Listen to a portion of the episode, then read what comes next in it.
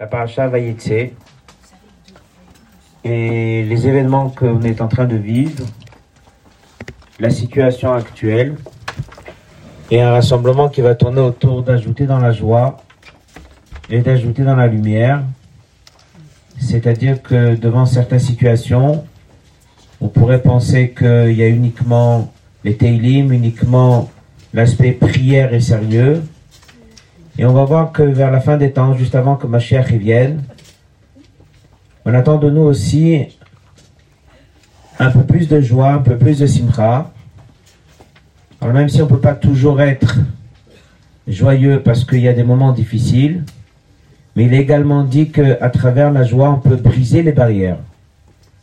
Donc euh, ce shiur est là pour la bonne santé de tous ceux qui ont été blessés et pour la libération de tous les otages.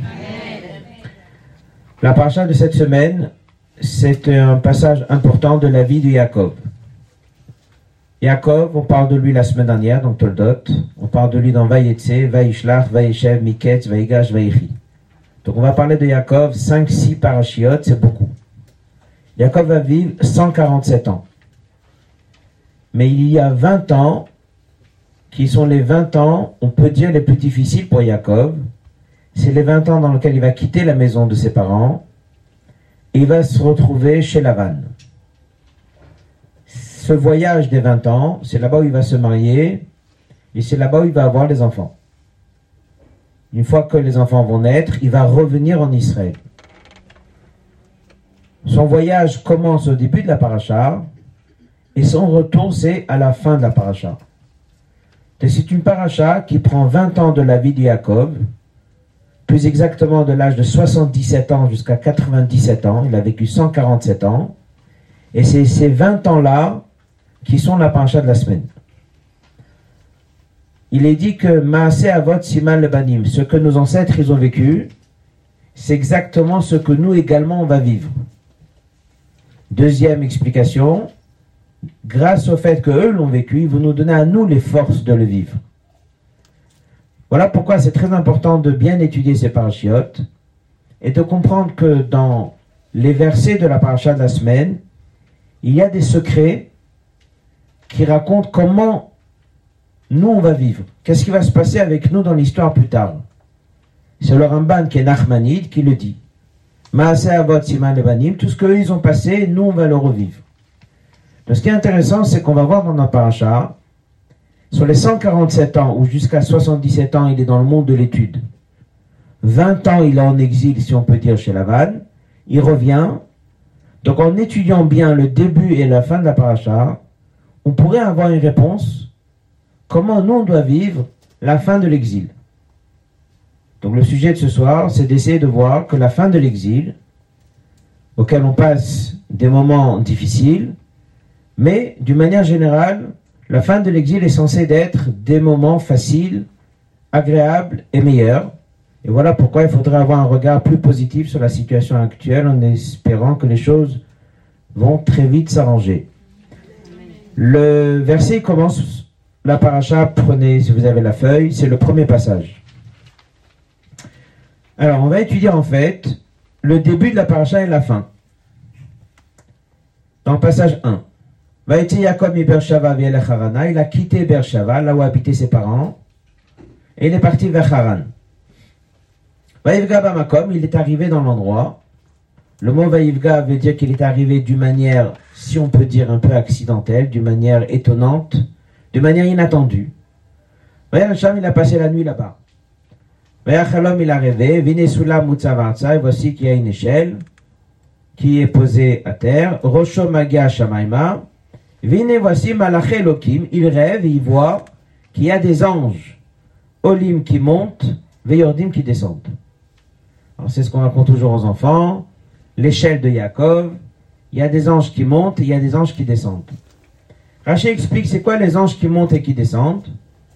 Olim Trila, d'abord ils montent, Achakach Yordim, après ils descendent. C'est qui ces deux groupes d'anges? Malachim, ce sont les anges chez vous, Baretz, qui l'ont accompagné lorsqu'il était en Israël. Et ces anges-là ne peuvent pas sortir d'Israël. Alors ils sont remontés en haut puisqu'il va maintenant sortir, il a 77 ans, il va sortir. Donc les anges qui l'ont toujours accompagné, Jacob est constamment accompagné par des anges. Les anges vont maintenant remonter dans le ciel. Qui est-ce qui descend? Des nouveaux anges qui vont l'accompagner pour sortir d'Israël. Voilà comment ça se passe lorsque Jacob y va sortir d'Israël. On reprend. Jacob sort d'Israël. Les anges d'Israël vont remonter, vont redescendre pour l'accompagner des anges qui vont aller à l'extérieur d'Israël. Prenez le dernier verset de la paracha, un des derniers versets. Yaakov alach ledako. Alors là, ce qui s'est passé dans la paracha, on est toujours dans le passage 1, hein, toujours dans le passage 1. C'est chapitre 32, verset 2. Yaakov, il prend son chemin. Alors, entre-temps, il s'est bien sûr marié, il a eu des enfants. Lavan, son beau-père, l'a poursuivi, veut le tuer. Dieu vient voir Lavan pour lui dire de ne pas toucher Yaakov. Et Yaakov, maintenant, prend le chemin pour rentrer chez son père. Et il y a des anges qui l'ont rencontré. Qu'est-ce que dit Rashi Qui sont ces anges? Malachim shel Israël, ce sont des anges de Eretz Israël. Baouli Krato qui sont venus à sa rencontre. Les Lavoto pour l'accompagner. La Haaretz pour retourner en Israël. Donc, un peu comme ça s'est passé au début, c'est comme ça que ça s'est passé à la fin. Dès qu'il est en Israël, il va partir. Les anges d'Israël remontent. Qui vient aider? Les anges qui sont de l'extérieur d'Israël. Lorsqu'il va finir les 20 ans et va revenir en Israël, eh bien, ce sont les anges d'Israël qui viennent à sa rencontre. Tout a l'air logique. Le vrai souci, c'est qu'il y a ici une vraie question. C'est que là, d'un coup, on découvre que les anges de Eret Israël sont sortis d'Israël. On avait dit au début qu'ils n'ont pas le droit de sortir. Et là, ils sont sortis d'Israël pour aller chercher Jacob et le ramener. Donc la question que tous les commentaires posent, c'est qu'au début on nous avait dit qu'un ange d'Israël ne peut pas sortir d'Israël.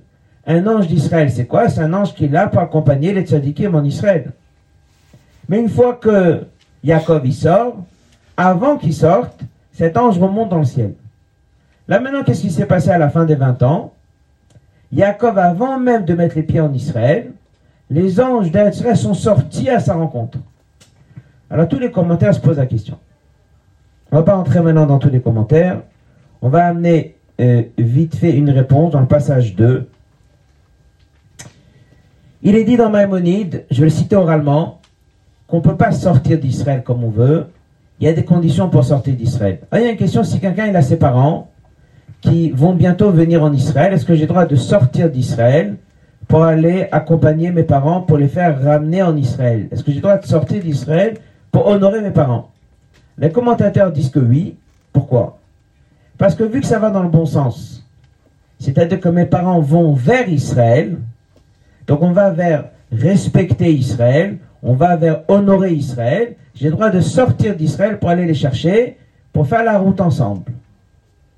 Alors les anges d'Israël ont eu l'autorisation de sortir du territoire d'Eretz Israël pour aller chercher Jacob parce que Jacob, il va dans quel sens? Il va dans le bon sens. Au début des 20 ans, il allait dans le mauvais sens, il sortait. Donc ils ont dit, si tu sors, on ne peut pas t'accompagner. Mais à la fin des 20 ans où ils vont dans le bon sens, eh bien, ils peuvent tout à fait sortir pour aller le chercher. Voilà une réponse qui est ramenée. Il y a une deuxième réponse. On va passer au message. L'idée est la suivante. En fait, qu'est-ce qu'on retient de tout ça? C'est que c'est quoi un ange? Un ange, c'est quelqu'un qui vient aider un juif. Donc Jacob, dans la paracha de la semaine, il a combien de fois des anges? Il a deux fois. Une fois avant de partir pour les 20 ans, et une fois dès qu'il revient. Est-ce que la fonction des anges, elle est la même au départ et à la fin? La réponse est non. Les anges du départ sont là pour l'aider et le protéger. C'est-à-dire que vu qu'ils vont l'aider à aller chez Laban, qui est le méchant, etc., on a besoin des anges pour l'aider, le protéger, ce qu'on appelle en hébreu Shmira. Mais lorsqu'il a fini sa mission au bout des 20 ans, et là on va lui envoyer des anges, on ne lui envoie pas des anges pour le protéger. On va lui envoyer des anges pour l'honorer. C'est-à-dire qu'on va maintenant récupérer un tzaddik qui a fait un énorme travail avant même qu'il mette les pieds en Israël. Dieu lui envoie des anges pour ne pas qu'il marche seul. Pas parce qu'il a besoin d'une protection, mais parce qu'on veut maintenant lui rendre honneur sur la mission qu'il a fait. C'est comme ça que la paracha nous raconte le voyage de Jacob. Je conclus ce sujet. Jacob, à l'âge de 77 ans, il va aller chez son oncle. Il va en mission difficile chez un oncle qui est un rachat. Là-bas, il va se marier, avoir des enfants. Il va vivre dans un lieu qui est négatif il va devoir maintenant faire une mission à l'extérieur d'Israël. On lui envoie deux fois des anges. On lui envoie la première fois des anges qui vont l'aider pour une mission difficile. Il finit sa mission, avant même qu'il rentre en Israël, on lui envoie une deuxième fois des anges, mais là c'est pas les mêmes. Là c'est kavod, pour honorer la personne. Ce serait comme si on va donner un exemple, j'envoie un soldat, je lui donne de l'aide pour sa mission. Et après, dès que je sais qu'il a fini sa mission et revient, je lui envoie des accompagnateurs pour que dès qu'il revienne, il ne revienne pas seul. On lui donne un énorme kavod, un énorme honneur pour sa mission qu'il a accomplie. Voilà ce que la Torah nous raconte dans le verset, dans sur Yaakov Avinu. On va maintenant traduire tout ça dans la journée d'un juif et ensuite, on va traduire tout ça sur les 2000 ans d'exil que nous avons ici vécu. D'abord, on va parler de la journée d'un juif. Dans une journée, combien de tfilot on fait? Shacharit, Mincha et Arvit. À la on dit que Shacharit et Mincha est une obligation. Arvit, il la vie partagée. Il y a qui disent que c'est obligé, il y a qui disent que c'est pas obligé. Pourquoi c'est pas obligé? C'est ce qu'on appelle Reshut, si tu veux, tu fais. Si tu veux pas, tu fais pas. La halakha dit que c'est rechute, on n'est pas obligé. Mais que quand même, tout le monde l'a fait. Quelle est la différence si c'est une obligation ou si c'est rechute, c'est une autorisation. Si je veux, je fais. Je veux pas, je fais pas. Une obligation, c'est un devoir. Si je dis que quelqu'un fait quelque chose sans que je l'oblige, c'est qu'en vérité, il le ressent de lui-même qu'il doit le faire. Alors un mot. La prière d'Arvit qu'on fait le soir, elle est là pourquoi? Eh bien, on a la même réponse. Elle est là pour préparer la journée qui va venir, mais elle est là aussi pour finir la journée qui est passée. Dès que je prends mon livre de prière le soir, je fais Arvit, il y a un double sens à Arvit. C'est comme les anges. Ils viennent au début et reviennent à la fin. Ma journée, je suis au travail, je fais Shachrit, je travaille, je prie, Mincha, je suis en pleine journée du travail, je travaille, je prie, c'est mon devoir. Mais avant de commencer ma journée, je fais Arvit, sans que ce soit une obligation. C'est un cadeau d'en haut, ce sont comme des anges, une aide de Dieu pour la journée de demain. Deuxième explication de la prière d'Arvit, j'ai fini ma journée d'aujourd'hui, je me tourne vers Dieu je lui dis merci, et Dieu récupère tout mon travail et il le fait monter très haut. Donc, de la même manière qu'on a vu que Jacob, il a eu des anges au début, il a eu des anges à la fin, et ce pas les mêmes. Ceux du début, c'était pour l'aider à faire sa mission. Et ceux de la fin, c'est pour l'honorer une fois que la mission est accomplie. Ben, c'est la même chose chez un juif. Et d'où on apprend le Harvit de ce verset en question. L'Agma a dit donc on sait qu'il faut faire Harvit, c'est parce que Jacob, le soir, a fait Harvit. Donc quel verset c'est marqué? Ce verset qu'on est en train d'apprendre ici dans la page. Vaïvga Bamakom, il est arrivé là-bas, en fait, il a fait Arvit. Je résume. Jacob, il a des anges au début, il a des anges à la fin. Il a une aide au début et il a une récompense à la fin. Un juif, il a Arvit le soir pour commencer la journée de demain, mais il a aussi Arvit le soir pour finir la journée de la journée. On a donné l'exemple de notre soldat. Avant de partir à la guerre, on lui donne les forces, l'énergie pour réussir. Et une fois qu'il a fini, on l'accompagne et on va lui donner du kavod. Je vais donner ça aussi à un autre exemple. C'est la vie d'une personne. Une échama avant de naître, en haut dans le ciel, on se réunit et on le fait jurer. On lui donne de la force pour réussir sa mission. Une fois qu'il a fini sa mission, on vient d'en haut pour récupérer l'âme avec un cavote spécial pour faciliter sa montée au Gan Eden. Alors maintenant, comment on va traduire ça? On va conclure ça pour les 2000 ans d'exil qui long. Et qu'est-ce que c'est ce voyage qu'on est en train de faire? Ben, Le message, il est très simple. Avant qu'on ne parte en exil, Dieu nous a mis des anges, qui veut dire de la force, pour réussir notre mission. Donc on est en exil. Un juif, il pense que peut-être il est un peu laissé à lui-même. C'est faux. Dieu est avec lui. Et Dieu lui met de l'aide, des anges, des envoyés, des personnes pour l'accompagner, tout ce qu'il a besoin pour pouvoir passer cette mission, comme Jacob a eu des anges au début de ses 20 ans, de la même manière nous avons des anges qui nous sont donnés au début des 2000 ans et qui sont donnés à chacun avant de commencer sa mission. Et alors, comment ça finit l'histoire? Eh bien, on sait maintenant comment ça finit. Jacob, il a fini comment? Ben, il a des anges qui sont venus l'accueillir. La journée d'un juif a fini comment? Une prière d'Arvit, on vient accueillir la personne. La vie d'une personne a fini comment? On lui envoie des anges pour l'accueillir, pour qu'il puisse remonter au Gan Eden.